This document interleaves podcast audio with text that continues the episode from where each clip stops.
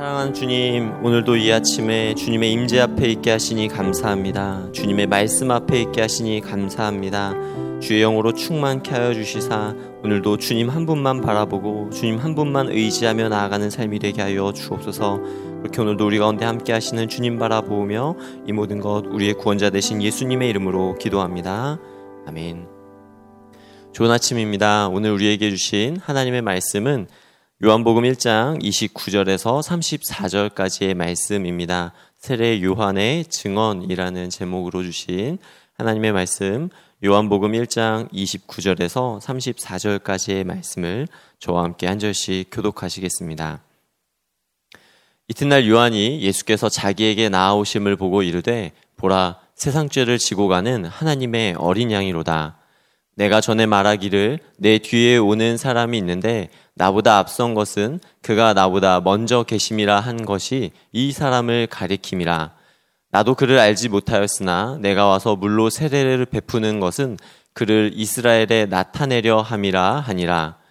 요한이 또 증언하여 이르되 내가 봄에 성령이 비둘기 같이 하늘로부터 내려와서 그의 위에 머물렀더라.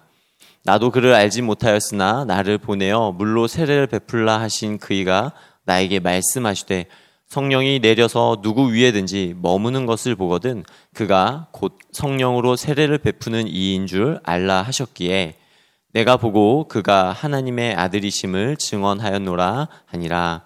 아멘.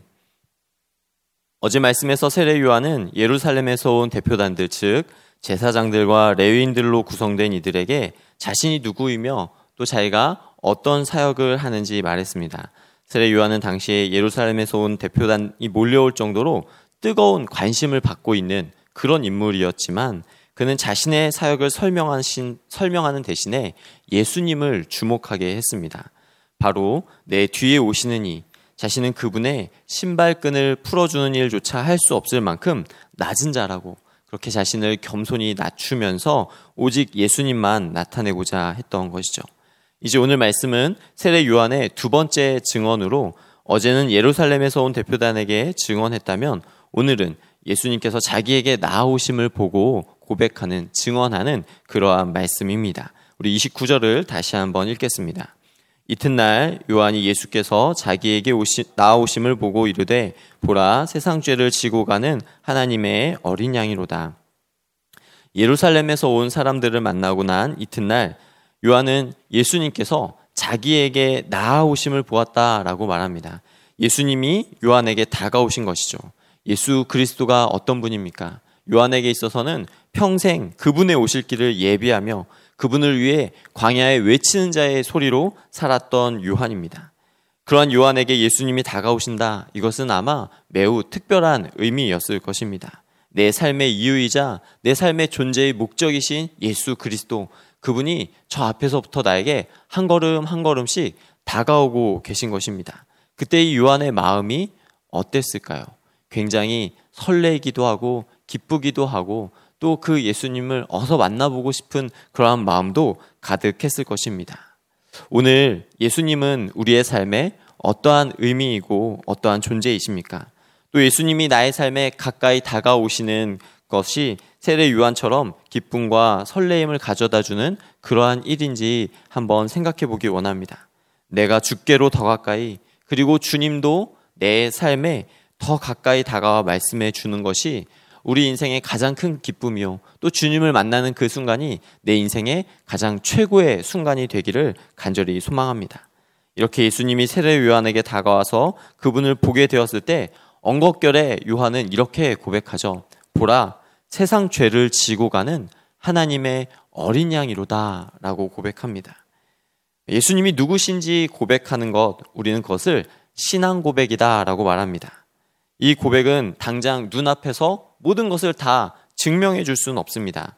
어, 마치 사랑 고백처럼 모든 것을 다 내어줄 것처럼 어, 사랑도 있고 확신도 있지만 그 고백이 완전해지기 위해서는 우리의 삶으로 그것을 증명해야 되는 것이죠.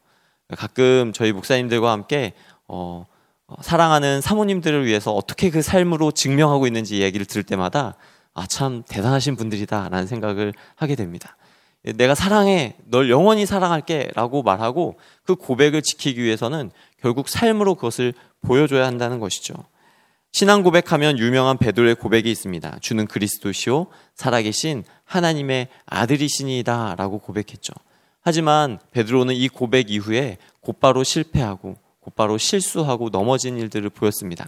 그러나 그럼에도 불구하고 이 고백이 이 베드로의 고백이 그리고 또 세례 요한의 이 고백이 우리에게 아직까지도 영원한 진리의 고백이 될 수 있던 이유가 무엇입니까? 이들이 삶으로 그것을 증명해 내었다라고 하는 것입니다. 오직 주님만이 그리스도시요 살아계신 하나님의 아들이십니다라고 고백하는 삶을 살아내었고 세례 요한 역시 보라 세상 죄를 지고 가는 하나님의 어린 양이로다라고 하는 그분 그분에 대한 믿음의 고백을 지키기 위해서 자신의 삶을 온전히 다 내어 놓았다라고 하는 것입니다. 이렇듯 요한복음의 특징은 예수님이 어떤 분이신지에 대해서 그 설명을 매우 요약적이고 함축적으로 잘 표현하고 있는 것들을 자주 보게 됩니다. 예수님은 말씀이시다. 예수님은 빛이시다. 예수님은 하나님의 아들이다. 그리고 오늘 요한의 고백처럼 예수님은 하나님의 어린 양이다. 라고 알려주고 있다는 것입니다. 그 어린 양은 세상 죄를 지고 가는 어린 양이라고 오늘 말하고 있습니다. 여기서 지고 간다라고 하는 이 표현은요, 죄를 용서하거나 죄의 의식을 제거한다는 의미입니다. 어, 현재적으로 표현하고 있는 것 같지만 실질적으로는 미래에 지고 갈 것이다 라고 하는 그런 의미입니다. 단순히 이스라엘의 죄만이 아니라 온 세상의 죄를 위해 죄의 노예로 살 수밖에 없는 우리를 영원한 죄의 형벌에서 영원한 하나님의 나라에 이르도록 우리를 이끌어 가실 분이 바로 이 어린 양 예수이시다라고 말씀하고 있는 것이죠. 그 어린 양 예수는 자기에게는 죄가 없지만 하나님의 백성을 대신하여 모든 죄의 짐을 짊어지고 간 순종의 어린 양이셨습니다. 모진 수모와 조롱과 핍박을 견뎌낸 인내의 어린 양이셨습니다. 하나님과 동등된 위격을 지니심에도 불구하고 자신을 낮추어 이 땅 가운데 오신 겸손의 어린 양이셨습니다. 그리고 십자가에서 죽으시고 부활하시어 하나님의 구원 사역을 완성하신 승리의 어린 양이 되신 것입니다.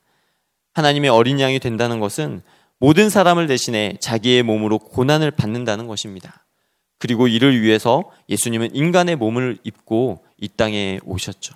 그래서 요한복음 1장 14절은 말씀이 육신이 되어서 우리 가운데 오셨다라고 말씀하고 있는 것입니다. 자기의 백성을 위해 자기 몸을 희생하기 위해 6월절 어린 양이 되어 오셨다라고 하는 것입니다. 이 어린 양에 대해 베드로는 어떻게 고백하고 있습니까? 우리 베드로전서 1장 18절에서 21절의 말씀을 한번 다 같이 읽어보겠습니다. 너희가 알거니와 너희 조상이 물려준 헛된 행실에서 대속함을 받은 것은 은이나 금같이 없어질 것으로 된 것이 아니요 오직 흠없고 점없는 어린 양 같은 그리스도의 보배로운 피로 된 것이니라. 그는 창세 전부터 미리 알린 바 되시니나 이 말세에 너희를 위하여 나타내신 바 되었으니 너희는 그를 죽은 자 가운데서 살리시고 영광을 주신 하나님을 그리스도로 말미암아 믿는 자니 너희 믿음과 소망이 하나님께 있게 하셨느니라. 아멘. 이처럼 우리 삶에 참된 믿음과 소망을 하나님께 두게 하신 어린 양 예수. 그 어린 양 예수를 본 세례 요한의 처음 마디는요, 보라 라고 하는 외마디 외침이었습니다. 악한 시대에 다가올 진노를 경고하며 잠자던 신앙을 깨우기 위해 유대 광야에서 살던 그가 세상 죄를 지고 가는 어린 양 예수 그리스도를 보았을 때 온 세상이 이제는 온 세상이 예수님을 주목해야 된다라고 하면서 보라라고 외쳤다라고 하는 것입니다. 오늘 우리에게도 어린 양을 주목하라는 이 세례 요한의 외마디 외침이 필요한 시대임을 믿습니다. 세상은 점점 어두워져 가며 난리와 난리 소문이 그치지 않음에도 불구하고 우리는 주님이 다시 오실 날을 기대하고 준비하기보다는 언제 주님이 다시 오실까 조금 우리의 감각이 영적인 감각들이 조금씩 무뎌지는 세상을 살고 있는 것은 아닌가 아, 자기 자신에게 자문해 보게 됩니다. 우리 믿음과 소망이 오직 주님께만 있다면 우리는 오늘 보라 세상 죄를 지고 가는 하나님의 어린 양이로다 라고 고백하며 그 어린 양을 주목하기를 바랐던 세례 요한의 외침처럼 우리의 삶을 향하여서 보라. 어린 양 예수를 보라라고 우리 자신을 향해 또 이 시대를 향하여서 외치는 자들이 되어야 할 줄로 믿습니다. 계속해서 32절에서 34절의 말씀을 볼 텐데요. 우리 32절부터 34절까지의 말씀을 다 같이 읽겠습니다. 요한이 또 증언하여 이르되 내가 봄에 성령이 비둘기 같이 하늘로부터 내려와서 그의 위에 머물렀더라. 나도 그를 알지 못하였으나 나를 보내어 물로 세례를 베풀라 하신 그이가 나에게 말씀하시되 성령이 내려서 누구 위에든지 머무는 것을 보거든 그가 곧 성령으로 세례를 베푸는 이인 줄 알라 하셨기에 내가 보고 그가 하나님의 아들이심을 증언하였노라 하니라. 요한복음의 또 다른 특징이 바로 이 부분에서 나오는데요. 바로 성령에 대한 가르침입니다. 요한복음에 나오는 성령에 대한 가르침이 다른 복음서들과 다른 것은 아닙니다. 다만 오늘 본문을 통해 예수님은 성령을 받는 수혜자이셨으며 동시에 이제는 성령 세례를 베푸는 주체이심을 말씀해 주고 있는 것입니다. 성령 세례를 받으심으로 하나님의 아들임을 증명할 뿐만 아니라 앞으로 모든 예수님의 사역이 이 성령의 능력과 권능을 받아 이루어진 사역이다라고 하는 것을 우리에게 말씀해 주고 있는 것이죠. 그래서 32절을 보면 성령은 예수님에게 내려왔을 뿐 아니라 머물러 있었다라고 말씀합니다. 이것은 예수님이 성령으로 기름 부음을 받았다라고 하는 말씀인 것이죠. 구약 시대에는 성령이 어떠한 특별한 임무를 실행하기 위해 개개인들에게 일시적으로 임했습니다. 여호와께서 구름 가운데 강림하실 때 하나님의 영이 모세에게 임했었고 죄의 악순환이 반복되던 사사 시대에 그 이스라엘 백성들을 죄로부터 악에서부터 건져내기 위해 하나님의 영이 사사들에게 잠시 동안 임했습니다. 사무엘이 다윗에게 기름을 부을 때 여호와의 영이 크게 감동되었다라고 성경 우리에게 말씀하죠.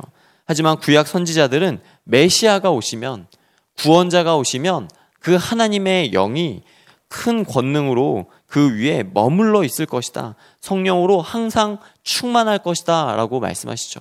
이사야 61장 1절 말씀에 주 여호와의 영이 내게 내리셨으니 이는 여호와께서 내게 기름을 부으사라고 말씀을 하면서 그 성령의 기름 부음이 머물게 되면 성령의 기름 부음이 임하게 되면 어떤 일을 하게 된다라고 말씀합니까?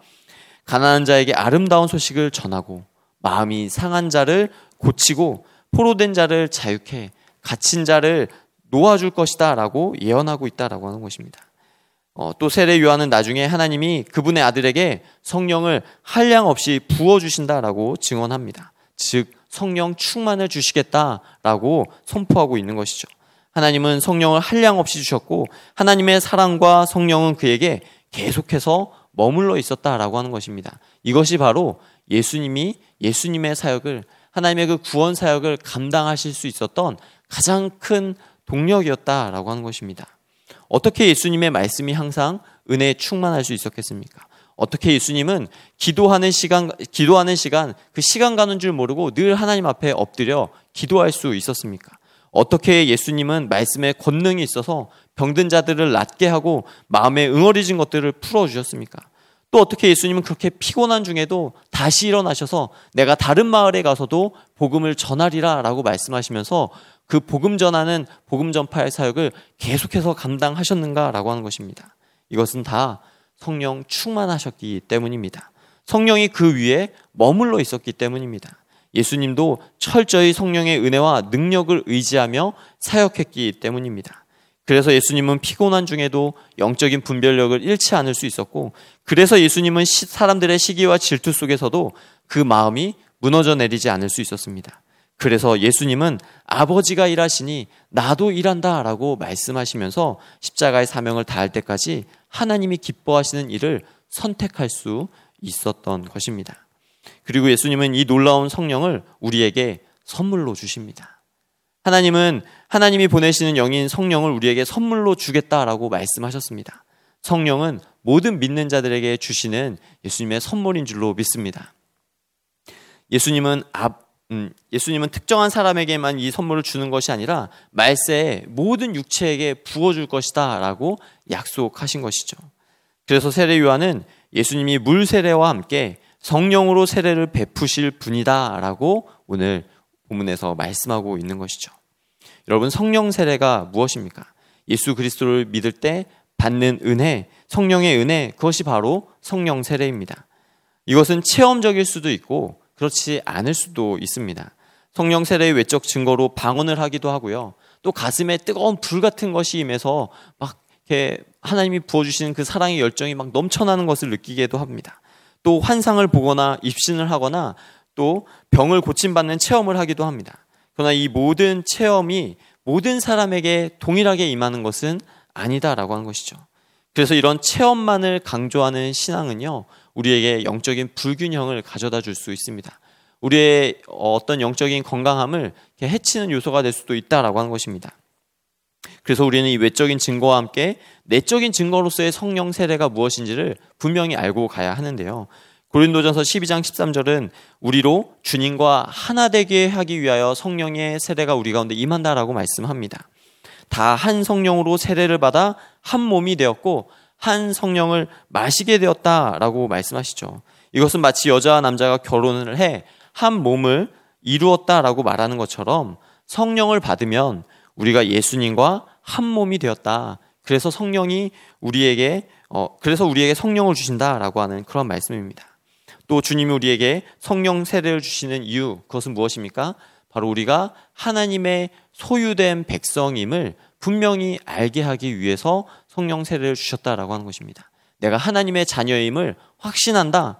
그 믿음이 있다. 그렇다면 이미 우리는 성령 세례를 받은 자입니다. 성령이 우리 가운데 계시기 때문에 우리가 하나님의 자녀임을 내가 하나님의 자녀임을 확신할 수 있다라고 한 것이죠. 그것을 에베소서 4장 30절은 너희가 구속의 날까지 인치심을 받았다라고 표현하고 있습니다. 마치 도장을 찍듯 하나님이 우리에게 넌 내 거야. 넌 하나님의 자녀야라고 도장을 찍어 주셨다. 그것이 바로 성령 세례이다라고 말씀하는 것이죠. 하지만 우리가 살다 보면 마음으로 죄를 범하기도 하고 어떤 때는 본의 아니게 잘못을 범하기도 합니다.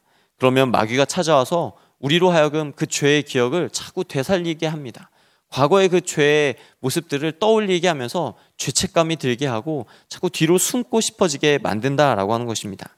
어, 그럼 더 이상 예수님을 못 믿을 것 같은데 우리에게 그런 일이 일어나지 않는 이유가 있습니다. 그것은 바로 우리가 성령으로 인침을 받았기 때문입니다. 마귀는 우리를 유혹하고 시험하고 괴롭힐 수는 있습니다. 그러나 이제 우리를 함부로 이끌고 가지는 못합니다. 왜냐하면 우리 안에 성령이 계시기 때문입니다. 그러므로 성령 하나님을 우리의 마음 가운데 늘 모셔드리고 그 늘 성령의 인도하심과 성령의 이끄심을 의지하며 나아가는 삶이 되기를 주의 이름으로 간절히 축원합니다. 성령 받기를 사모하고 성령 충만을 위해 기도하는 자들이 되기를 간절히 축복합니다. 예수님 우리에게 성령을 선물로 주기 원하십니다. 세상은 그를 받지 못하고 보지 못하고 알지 못할 것이나 너희는 그를 알고 그는 너희와 함께 거하시며 너희 속에 계실 것이다 라고 말씀하고 계십니다. 우리가 성령 하나님을 우리의 마음 가운데 늘 모셔드림으로 말미암아 우리에게 부어주시는 성령 충만함 가운데 우리도 주님을 더 가까이 경험하고 또 주님께서 우리 각 사람을 통하여서 늘 성령으로 새롭게 하시는 것들을 경험하는 삶이 되기를 주의 이름으로 축원합니다. 말씀을 정리하겠습니다. 오늘 예수 그리스도는 내 삶에 어떤 의미이고 어떤 존재이십니까? 그 예수님이 나에게 찾아오실 때 우리는 어떤 믿음의 고백을 드리시겠습니까? 세례 요한은 예수님을 보며 보라 세상 죄를 지고 가는 하나님의 어린 양이로다라고 고백했습니다. 우리를 위해 말씀이 육신이 되어 이 땅에 오신 순종의 어린 양, 인내의 어린 양, 겸손의 어린 양, 승리의 어린 양 대신 예수 그리스도를 주목하게 했다라고 하는 것입니다. 바로 이 어린 양 예수가 죄로 물든 세상, 자신의 힘과 노력으로는 구원받을 수 없는 이 땅에서 우리를 건져 하나님 나라에 이르게 한 참된 구원자 메시아이십니다. 또 계속해서 증언하기를 누구든지 성령이 그 위에 머무는 것을 보거든 그가 성령으로 세례 베푸는 주 베푸는 이인 줄 알라라고 선포하며 이후에 펼쳐질 예수님의 성령 사역을 예고했습니다. 그리고 그 말씀 그대로 예수님은 우리에게 성령을 선물로 주셨고 우리는 지금 성령을 선물로 받은 성령 시대에 살고 있습니다. 성령은 우리로 주님과 하나 되게 하며 우리가 하나님의 소유된 백성임을 날마다 매 순간마다 확인시켜 주십니다. 그 성령님을 의지하고 성령 충만을 사모함으로 우리의 삶에도 성령의 능력과 권능으로 놀라운 성령의 새 역사를 이루실 주님 바라보고 기대하는 그러한 축복된 한 날이 되기를 주의 이름으로 간절히 축원합니다. 기도하겠습니다. 성령 하나님, 오늘 우리에게 성령 충만함을 부어 주옵소서. 세상 죄를 지고 가는 하나님의 어린 양 예수 그리스도를 알아본 세례 요한처럼 우리도 내주하시는 주님의 음성을 듣고 그 말씀에 순종하며 하나님의 구원 역사에 참여하는 자가 되게 하여 주옵소서. 그리하여 난리와 난리 소문으로 혼돈이 가득한 이 세상 한가운데서 영적인 분별력을 잃지 않게 하여 주시고 아버지의 기뻐하시는 일을 선택하는 삶을 살아가게 하여 주옵소서. 오늘도 우리와 함께 하시는 예수님의 이름으로 기도합니다.